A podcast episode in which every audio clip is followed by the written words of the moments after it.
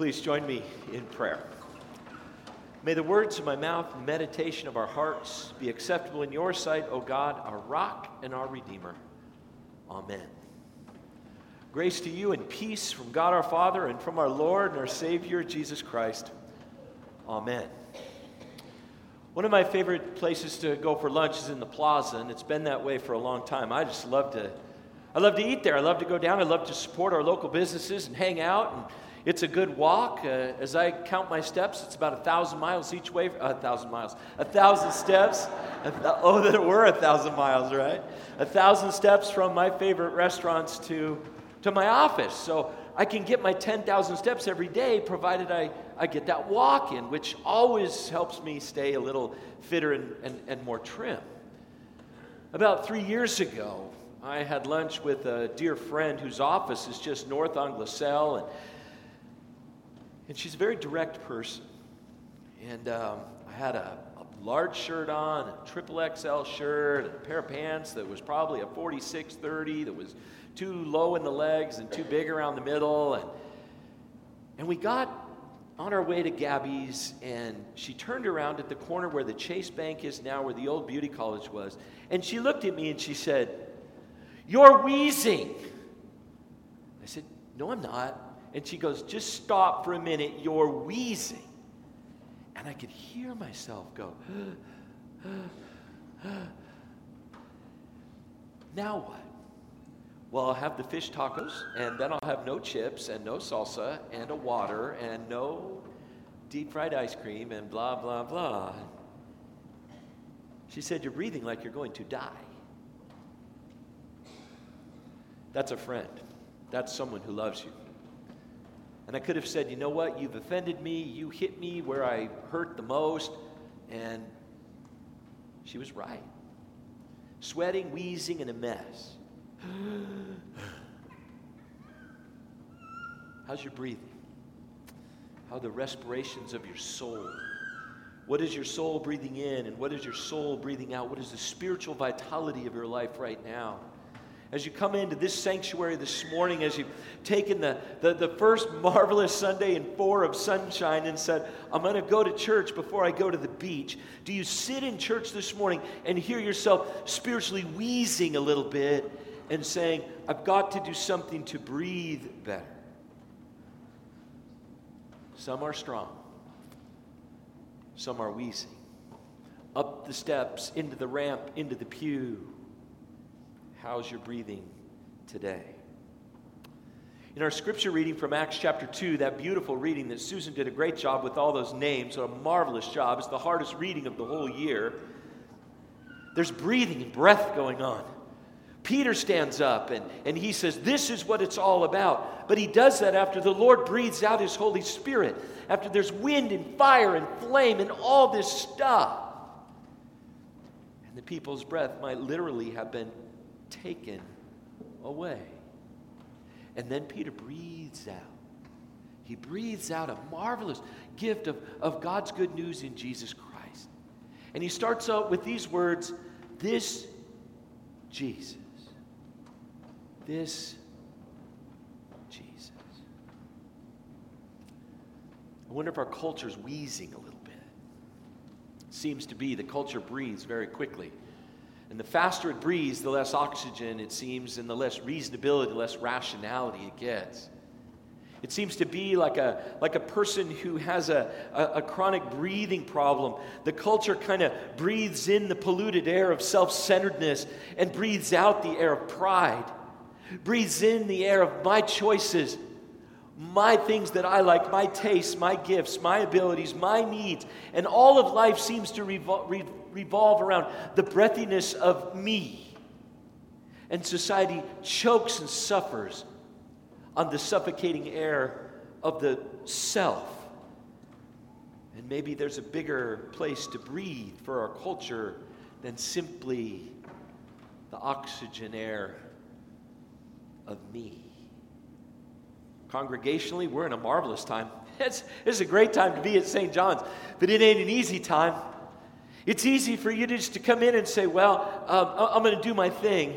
I like this and I don't like that. I, this person rubs me the wrong way. This person is my buddy. And the danger of the 21st century church is different than the danger of the first century church. The first century church urgently getting the message of Jesus Christ out. The 21st century church sometimes breathing in the air of me, me, me, and I, I, I. I like, I want, I gotta have rather than breathing in the lifeblood of the gospel of Jesus Christ.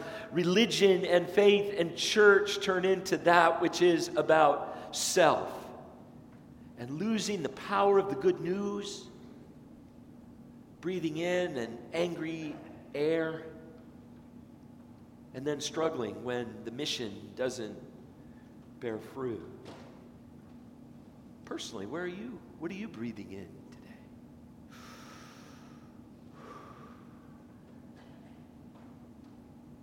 Maybe you've got things going on in your life.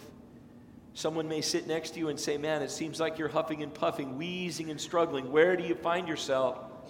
Have you looked at the responsibilities of your life now that the foot has come off the gas of, of, of, uh, the, of the spring and now you're into the summer and you say, you know what? It doesn't seem like it's any easier. I'm, I'm still cranking away. Your job, your to do list, maybe pieces of your painful past, maybe being unsure of your future, and you feel like you're wheezing just a little. And maybe this morning it's me or this scripture saying, I hear you. Breathe in something deeper and richer than the air of self. I love the story both of Adam and Eve, and I love the story of Lazarus because I wonder how that worked. I wonder what it was like. God made Adam, formed him in his own image, and then did he lay him like on a rock, like on a shelf? And then Adam was there, like the, the, the, handiwork of God. And then did, did the Lord reach down and, and just blow on him and cover him up with that nefesh hayah, the breath of life? Or did he kneel like all of us who are CPR instructed, kind of at the shoulders, and breathe into Adam's lungs the breath of life? And then what did it feel like for Adam? You say, man, this is great. Did he already have the mind of God when he woke up? Did, did his fingers tingle? Did his toes wiggle? We know that he didn't have a belly button but other than that, he was just like us. Think about that. And all of a sudden, he rolled over, got up, and was alive. Or did he lay there and he opened his eyes? And the Lord said, Adam. And Adam said, Lord. And the first breath that Adam breathed out, did he breathe back in the face of God? As God had indeed brought life and vitality to Adam in that beautiful Garden of Eden. Or the story of God's breath for Lazarus. I love that one. Lazarus been in the four in the grave four days. The, the, the word, as he read it in a funeral last week, said, He stinks, he's odorous. In the words of the old King James, he stinketh. And Jesus called out, he said, Adam, come out. Lazarus, come out. What did that feel like? Did he go, ah! Did his eyes pop open? Did his fingers wiggle? Could he feel his heart reanimate and go? What was it like to, to take those grave clothes off, to smell the aloes and all the pieces of death, but to have your lungs filled with the breath of life? Did he all of a sudden churn through the list of things he had to do and say, I got to get to Mary and Martha, I got to give them a hug? Martha's going to want to make dinner and Mary's going to want to sit and talk. But either way, there's lots of life and lots of vitality and lots of breathing to be done down here. And I wonder what it's like when the Lord rolls up his sleeves, opens his mouth, and breathes his spirit out upon you and me and his church and a culture. And the people and the church and the culture breathe in the spirit of God's grace. Seems to me when you preach on the Holy Spirit, it's easy to say, I, I, I, me, me, me. The Spirit told me. The Spirit said to me, I know from the Spirit. Here's what God told me to tell you give lots more money.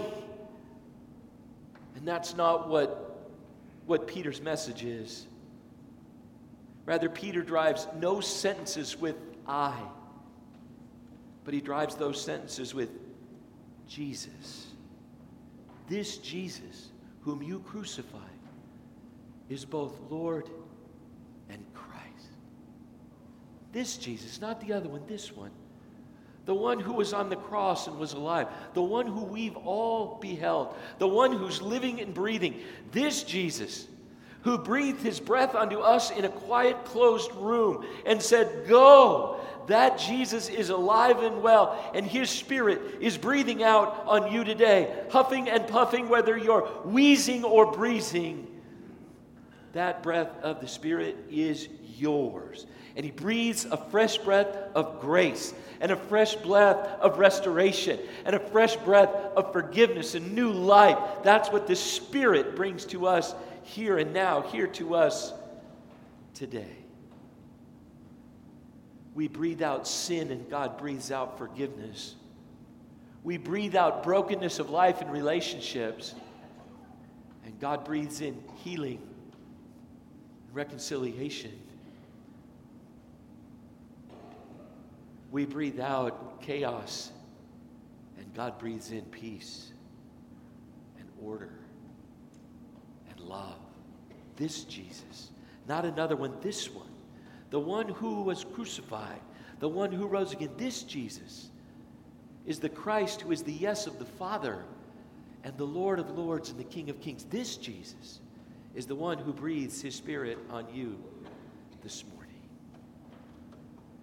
About three weeks ago, I was riding my mountain bike on the steepest part of Santiago Oaks hill, the top of a third hill. There's one, and then two's kind of flat, and three's killer.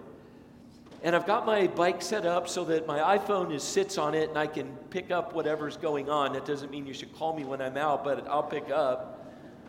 Because it's kind of a macho thing. I want to pick up when I'm on my bike because it's a sign that I'm a little more fit than I was three years ago, wheezing down in the plaza.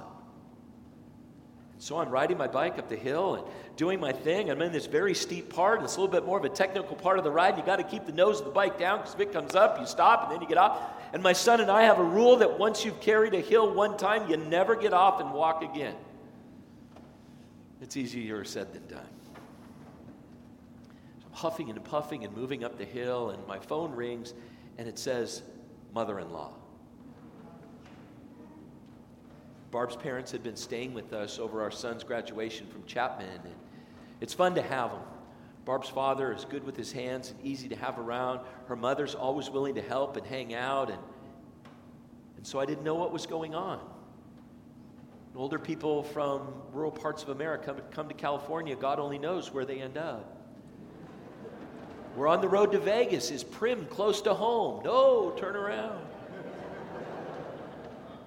We're down by the airport. It says LAX on it. Is that anywhere close to you?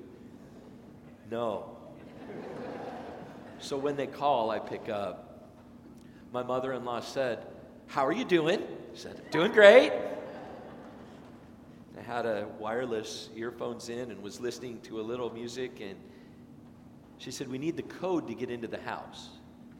And I said, Well, the code is I'm not telling you. I'll have people sitting in my, eating my Ben and Jerry's when I get home. But I gave them the code, and then I waited for the, for the hear the grind of the lock. I heard in the background, "No, Gene, that's not right." And then I heard, "Okay." The door opened. Got it, Tim. Bye. And in that whole two-minute exchange, I wasn't breathless kept breathing, kept churning those legs on that bike, stayed strong and made sure that I was not only at the top of the hill to the flag at the top of the park at the end of the ride, but that I was not wheezing and huffing and puffing to get there. It was with a sense of satisfaction that I pulled underneath the American flag at the top of the park, knowing in my heart that I'm physically much more healthy than the wheezing mess that I was three years ago. in our life of faith, when God breathes into us, it makes us stronger, more resilient, more confident, able to be built up and encouraged. And Christians don't try harder, we train harder so that our spiritual respirations are stronger. We go through painful things and difficult pieces, not wheezing and gasping, but finding meaning and purpose in them. And then when we come through them, we, like a biker on a hill, we breathe a little stronger. We're a little tougher physically and emotionally and spiritually because of what we've been through. God builds up Christians as He breathes upon us and we breathe out grace and love and connection and community. And churches and congregations, he links together with love and relationships, with service and kindness, connecting, growing, and sharing. That's what the Spirit of God does. In Acts chapter 2, beginning at verse 36, Luke writes, And they devoted themselves to the apostles' teaching, to the breaking of bread, and to prayer. And the church was born devoted to Christ and devoted to one another.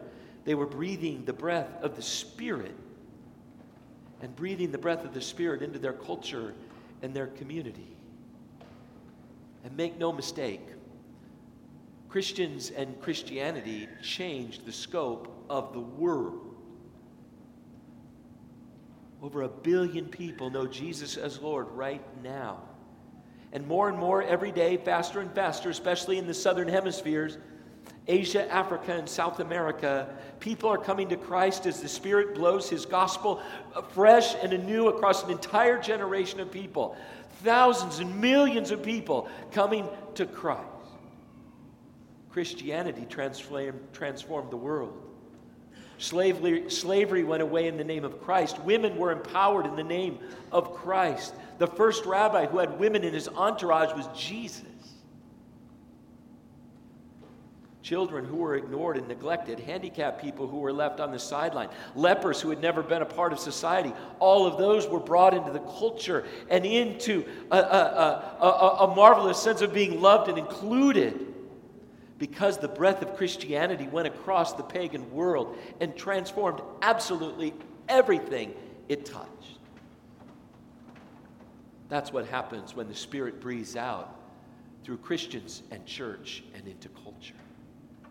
That's what the gospel does when it touches hearts and lives. I've got some challenges that I'd like to get out to get even more physically fit. I'd like to find a way to do about a 40 mile bike ride. And in order to do that, I've got to make hay. I've got to get up and get moving. I can get about 25 miles in and then I'm ready to die, huffing and puffing, and my heart rate at about 155. It just is not, I'm just not there yet. But nothing happens without setting goals and getting after it. So I wonder what your summer challenge will be.